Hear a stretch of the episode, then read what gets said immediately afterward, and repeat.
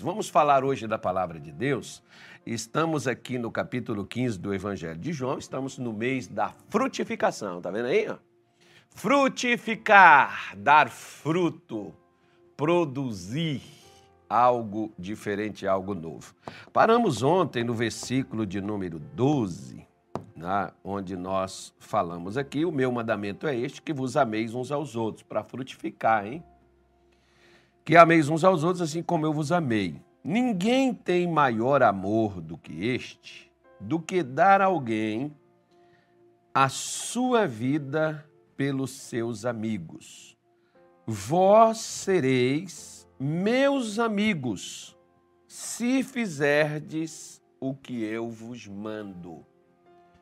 Então vamos dar uma parada aqui, porque, né, É, até uma canção que a gente cantava muito na nossa igreja que dizia assim: não existe nada melhor do que ser amigo de Deus. Pois é, me parece que é o Ademar de Campos, né? Que canta esse, esse hino, esse louvor, e bastante, né? Bem, há muitos anos composto, colocado aí. E a gente, né, cantava isso bastante nas nossas adorações, até hoje, né, no nosso momento, nosso devocional, quando estamos sozinhos, a sós com Deus, a gente canta o que a gente quer, não tem banda para acompanhar, bateria para tocar, tecladista para atrapalhar a gente, então a gente vai para onde a gente quiser ir, a gente está livre para poder fazer isso. Então, não precisa ali, não tem ritmo, não tem, né, não tem essa coisa, mas... É, é interessante, pelo quê? Que Deus é nosso melhor amigo, como alguns assim declaram e afirmam, sem dúvida. Agora, Jesus definiu aqui quem é amigo dele.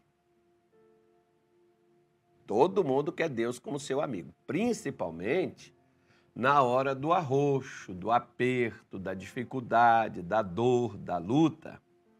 Aí mesmo que a gente quer, né? Ele como nosso amigo, aliado. Amigo é um aliado. Amigo é aquela pessoa que não tem hora, que não tem tempo, é aquela pessoa que é, a qualquer momento ela está à sua disposição. Então, Deus, por exemplo, mostra justamente isso para nós. E aí... O que que acontece? Ele é nosso amigo por essa causa, ele está sempre à nossa disposição. Mas e nós? Somos amigos dele? Jesus diz assim, vós sereis meus amigos, se fizerdes o que eu vos mando. Então vamos dar uma parada aqui, primeiro, para nós analisarmos o seguinte. Olha, gente, eu tô, eu tô vendo aqui Bíblia, tá? Pessoas, para depois... Alguém não pecar aí, vai lá, pastor, está fazendo a live e está tá na rede social. Então, o que eu estou vendo aqui é Bíblia, tá bom? Então, como eu tenho uma outra aqui e uma outra aberta aqui na minha... Mas para que tudo isso? Para mim não me equivocar e nem enganar você. Só por isso, tá? Então, deixe eu te falar alguma coisa, por exemplo, que eu, eu, tô, eu, eu pesquisei aqui, só para me lembrar, né, de um... Para mim ou confirmar... um versículo, né, sobre uma pessoa da qual eu quero hoje falar com você. Porque Jesus está colocando bem claro, né? Vós sereis meus amigos se fizerdes o que eu vos mando. Então, se eu não fizer aquilo que o Senhor Deus manda, eu não sou amigo dele. Eu posso ser conhecido, eu posso ser dependente, eu posso ser qualquer coisa dele, menos amigo. Pelo menos foi o que Jesus colocou. Vós sereis meus amigos, se fizerdes o que eu vos mando. No capítulo vinte e seis, lá do livro de Gênesis, que era o versículo que eu queria aqui confirmar com você, como tem também tantos outros versículos que eu posso lhe falar hoje aqui, mas no capítulo vinte e seis de Gênesis, nós temos uma declaração no versículo de número... Cadê aqui? Ó? Versículo de número cinco. Diz assim: porquanto Abraão obedeceu a minha voz e guardou o meu mandado, os meus preceitos, os meus estatutos e as minhas leis. Deus estava falando essa declaração com quem? Com o filho de Abraão, o Isaac. Isaac, quando veio a dificuldade, ele tentou arrumar as suas coisas e ir ao Egito. Deus intercepta Isaac e chega a ele e diz o seguinte: habita onde eu te disser, peregrina, age, move, porque, né, Deus se move se você estiver movendo. Se você estiver parado, Deus também vai parar. Se você estiver se movendo, Deus vai mover. As pessoas, às vezes, elas param e quer que Deus venha agir por meio delas. Como naquela coisa, envia seu anjo. Deus só envia anjo quando você não pode fazer mais nada. Enquanto nós podemos fazer alguma coisa, quem tem que fazer somos nós. Agora, quando nós não podemos fazer... aí que entra o mover sobrenatural de Deus, que aí vem anjo, querubim, serafim, o que for tiver que vir, né? Deus vai mandar, mas enquanto Deus tem eu e tem você, ele procura alguém aqui na terra para fazer alguma coisa. Anjo não pode vir aqui fazer o que nós primeiro não fizemos, né? Por isso que a Bíblia diz que Deus não deixará a gente ser tentado além do que a gente pode suportar. Até onde a gente pode suportar, ele deixa. Quando a gente não consegue mais, aí ele entra em ação. Mas tem gente que ela ainda pode suportar, mas ela rega, ela desiste. Ah, tá complicado, tá difícil, tá, tá, eu não sei mais o que fazer, estou passando por tanta luta, tanta dificuldade. Ou seja, a pessoa desiste. Então, já, Isaac estava desistindo, indo para uma outra terra, saindo do lugar onde Deus tinha o colocado, onde ele deveria ficar, e...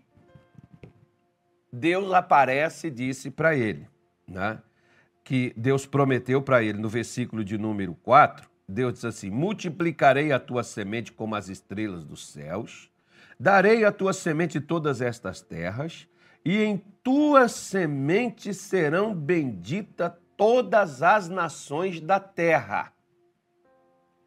É interessante a gente observar, porque Deus fala de forma diferente. Lá no capítulo de número doze, Deus disse para o pai de Isaac que através dele seriam benditas todas as famílias. Daí vem, por exemplo, por que Satanás quer cooptar, por que que Satanás quer destruir a família, por que que Satanás quer destruir Né, os pilares da família, porque destruindo os pilares da família, ele anula, ele retarda, ele impede que o que Deus prometeu a Abraão seja concluído. Dá para você entender e fazer uma ligação? Agora, quando chega aqui em Isaac, ele não cita família, ele cita nações. Através de você serão benditas todas as nações da terra. Aí Deus já não passa mais de família, já existia. Já tinha uma família formada, né? A, a base da felicidade, o pilar da felicidade estava edificado através de Isaac. Então, o que que Deus, ele, o que que, o que que Deus faz com é, Isaac? Deus alonga isso aqui, sai de família e joga para nações. Ou seja, sabe por que que hoje existe... Hoje não.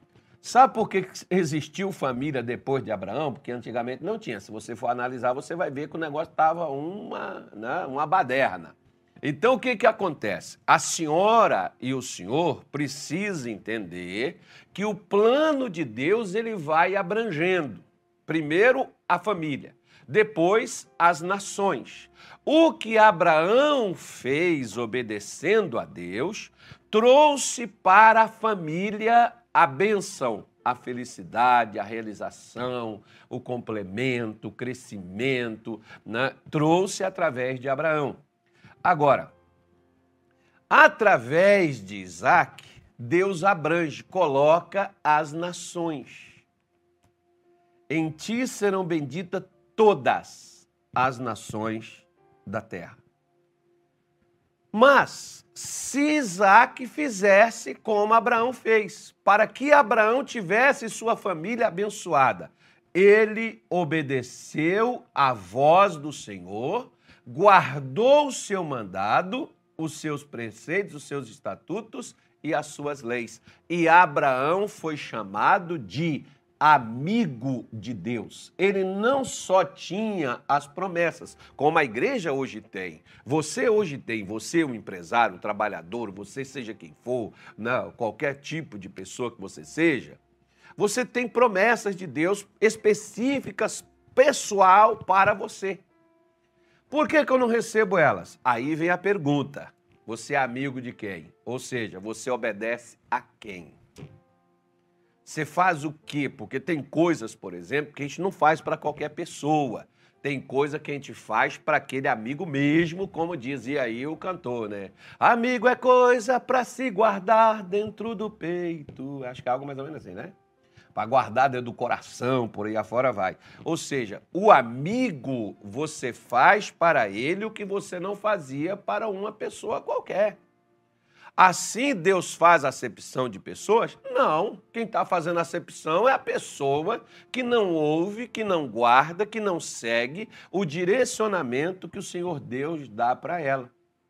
Então, Abraão foi chamado amigo de Deus, não é porque ele caminhava com ele, andava com ele, comia lá com ele, ia lá junto com ele, não. Abraão foi chamado amigo de Deus porque obedeceu quando Deus chega para ele e diz assim, sai de sua terra, de sua parentela e vem para um lugar que eu te mostrarei. Abraão não sabia que existia e nem onde era esse lugar. Quem sabia era só Deus. Se o seu amigo chega com você e diz assim, entre aí no meu carro e vamos ali comigo. Ele não precisa dizer onde que é. Você entra naturalmente porque você confia no seu amigo. Ele não vai te levar para um lugar qualquer, vai te levar para um lugar especial. Pode ser longe? Pode. Pode demorar a viagem? Pode. Mas ele vai te levar para aquele local. E ao chegar lá, você diz, puxa vida, fulano, só você para me trazer para um lugar desse. Pois é, mas eu te disse, né, era aqui o local que eu queria que você viesse, que você um dia teria que vir, você tem que trazer sua família aqui, você tem que trazer uh, seus amigos aqui. Pois é, é assim que acontece, né? É dessa forma. Então, Deus, ele conduziu Abraão porque Abraão obedeceu. Porque deixa eu falar para você uma coisa. Através da obediência de Abraão, sua família seria abençoada. Através da obediência de Isaac, as nações seriam abençoadas. Agora, deixa eu falar uma coisa para você. Você sabe qual é a pior tragédia? Tem gente que não gosta, mas antes de falar, deixa eu mostrar, porque um dia eu estava pregando aqui e uma senhora, eu falei essa palavra, aí teve uma senhora que ela diz assim... Ah, minha mãe me criou e a minha mãe me ensinou que a gente nunca falasse palavrão. Aí eu fiquei perguntando assim, mas que palavrão que eu falei? Né? E aí ela foi me dizer que o palavrão que eu falei foi desgraçado. O que é um desgraçado? Desgraçado é uma pessoa desprovida de graça. Né? Desgraçado... É uma pessoa como essa, por exemplo, que o Senhor Jesus fala, da igreja de, onde foi? Esmirna, Tiatira, né? É, aquela igreja maluquinha lá, cadê? Não, é a outra lá, é a, como é que ela chama lá? Tiatira, né? É, é essas pessoas aqui, olha, que ele manda, que ele pede para eles comprarem, é Tiatira, reconhece tal, Satanás, e não sei o que tal, não, não é isso aqui não. É uma, é, cadê a outra? Onde é, meu Deus? Éfeso, né? É o povo de Éfeso, que ele diz, lembra-te onde caíste, aborrece e tal. Não, não, meu Deus do céu, eu me perdi, foi tudo aqui agora. Cadê a igreja, meu pai? Onde é que essa igreja está? Sumiu aqui, tenho contra ti que tolera o espírito de Jezabel. Ah, me esqueci mesmo aqui, pessoal. Fiz uma confusão danada aqui com essas igrejas aqui, mas há uma destas aqui, Laodiceia. perdão, tá? É, Laodiceia, não é, não é nem... A, a, que diz aqui, ó, versículo dezessete, capítulo três, dezessete. Como dizes, rico sou, estou enriquecido e de nada tenho falta, e não sabe que és um desgraçado, miserável e pobre e cego e nu. Então, olha que palavra dura, palavra pesada. Você não sabe que você é um desgraçado, pobre, cego e nu. Então, veja bem, olha só que coisa interessante que a gente precisa entender. Você sabe qual é a maior desgraça para uma pessoa? É Deus, se Deus quiser punir alguém, sabe qual é a punição pior que Deus pode dar para uma pessoa? Deixar essa pessoa fazer o que ela quer. Lembra do filho chamado filho pródigo? Onde é que ele foi parar? Chiqueiro. Por quê? Porque o pai deixou ele fazer o que ele queria. Foi a pior punição, não foi, não foi ele sair de casa, foi o pai deixar ele fazer o que ele queria. A pior punição que uma pessoa pode ter é Deus deixar essa pessoa fazer o que ela quer. Vai ser a desgraça para a vida dessa pessoa. Então, o que Isaac queria, né, e acho que o que Abraão não queria, era sair de Ur dos Caldeus. E Deus colocou, se você sair, eu te abençoo. Se você for para onde eu te mandar, eu vou abençoar você e sua família. Se você ficar, você escolhe a desgraça para a sua vida. Você que, você, eu vou deixar você fazer sua escolha. Se você sair, vamos lá. Se você ficar, problema seu. Por que que se diz isso? Por que que eu te digo isso? Porque se você analisar o capítulo de número onze, o chamado primeiro parece que não foi de Abraão, não. Foi de seu pai, o Terá. Alguns falam Terá, né? Algumas Bíblias está aí, mas no hebraico seria o Terá, o nome dele. O Terá, ele, ele, ele saiu, né? Mas parou em Arã. Pastos verdes, ali aquela coisa, prosperidade, aquele negócio todo. Ele, então, para naquele lugar. É dali que Deus chama Abraão para continuar. É dali que Deus leva ele para ir mais adiante. O seu pai morreu nesse lugar, mas Abraão continuou a jornada a partir dali. Parece que o seu pai desistiu, né? E Deus então chega para Abraão e chama ele para prosseguir, que ele mostraria. Através de Abraão ter obedecido, foi que Deus o abençoou. Lembra que ele não tinha filho, com o amor da vida dele, que era Sara, e Deus deu? Lembra que em Gênesis três, versículo treze, versículo doze, Abraão estava cheio de ouro, prata, riquezas, gado, né? Abra... É versículo dois, oh, perdão, é dois, treze, dois. Isso, obrigado. Ó. E Abraão muito rico em gado, prata e ouro. Por que que ele prosperou? Por que que ele venceu numa terra estrangeira? Por que que ele teve coisas impossíveis na sua velhice? Porque ele obedeceu a Deus.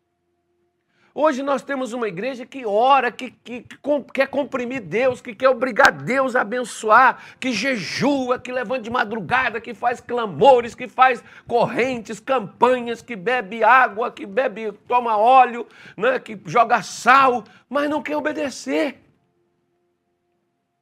Não quer fazer o que Deus está mandando. Se Isaac não fizesse o que Deus estava mandando ele fazer, sabe o que que também aconteceria com ele? Seria um desgraçado. Mas Deus está dizendo para ele, o seu pai, Abraão, obedeceu a minha voz e guardou meu mandado, os meus preceitos, meus estatutos e minhas leis. Aí diz o versículo seis, assim... habitou Isaac em Gerar. Eu estou lá no capítulo vinte e seis, tá? Assim que ele habita em Gerar, ele permanece ali em Gerar, o que é que ele faz? Ele também não ficou parado. O versículo doze diz, e semeou Isaac naquela mesma terra e colheu naquele mesmo ano, sem medidas, porque o Senhor o abençoava. Por que que Deus abençoou ele? Porque ele ficou onde Deus mandou. Amigo de Deus não é quem diz que é. Amigo de Deus é aquele que faz o que Deus manda, e aquele que faz o que Deus manda, sua vida prova que ele faz. Como assim, pastor?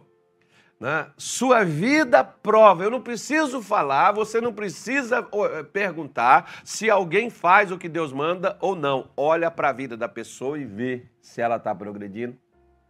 Vê se Deus está abençoando o que ela está fazendo. Porque se Deus não estiver abençoando o que pastor, é, profeta, o que apóstolo, o que seja lá, que título que tiver, estiver fazendo, não tiver a bênção de Deus, é porque não está fazendo o que Deus está mandando. Pode estar fazendo algo para Deus? Pode. Mas Deus mandou fazer aquilo?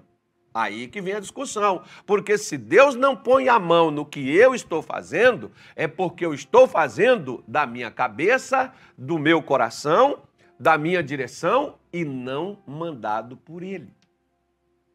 Deu para entender? Vós sereis meus amigos se fizerdes o que eu vos mando. Jesus está falando que tem gente que não está produzindo fruto, que tem gente que não está crescendo, que tem gente que não está vencendo, porque virou religioso, ativista, participa de culto, participa de reunião, mas não faz. Basta a gente ver, por exemplo, quer ver uma coisa aqui, ó? Ó, vamos lá. É, tá, mas essa aí é a Velho Testamento, então tá bom, vamos para o Novo. Já que existem as questões aí dos novos e de velhos, não, o capítulo sete de Mateus, versículo de número vinte e quatro, Jesus disse assim, olha, todo aquele que escuta as minhas palavras e as pratica, assemelhá-lo-ei a um homem prudente que edificou sua casa sobre a rocha e desceu a chuva e correram rios e assopraram ventos e combateram aquela casa e não caiu, porque estava edificada sobre a rocha. Aquele que ouve estas minhas palavras e as não cumpre, compará-lo-ei ao homem insensato, que edificou a sua casa sobre a areia. Desceu a chuva, correram os rios, assopraram os ventos, combateram aquela casa, caiu e foi grande a sua queda. Qual foi o problema? O problema é que veio chuva, rio e vento sobre as duas casas. Qual a diferença de uma cair e a outra não? A diferença é que Jesus está dizendo, uma foi feita na rocha e outra foi feita na areia. Não estava pronto? As duas não estavam prontas? Estavam. A qualidade do material com que elas foram feitas é que foram a causa dos danos. Por isso ele está fazendo uma comparação entre quem ouve e pratica, como quem só ouve, mas não faz. Ele está comparando que quem ouve e não faz é como esse que edifica a casa sobre a areia. Vai vir o vento, vai vir a chuva, vai, vai vir os rios e vai derrubar. Ao passo que aquele que pratica, vai vir a chuva, vai vir o vento, vai vir os rios, mas não vai derrubar porque a pessoa está firmada na rocha.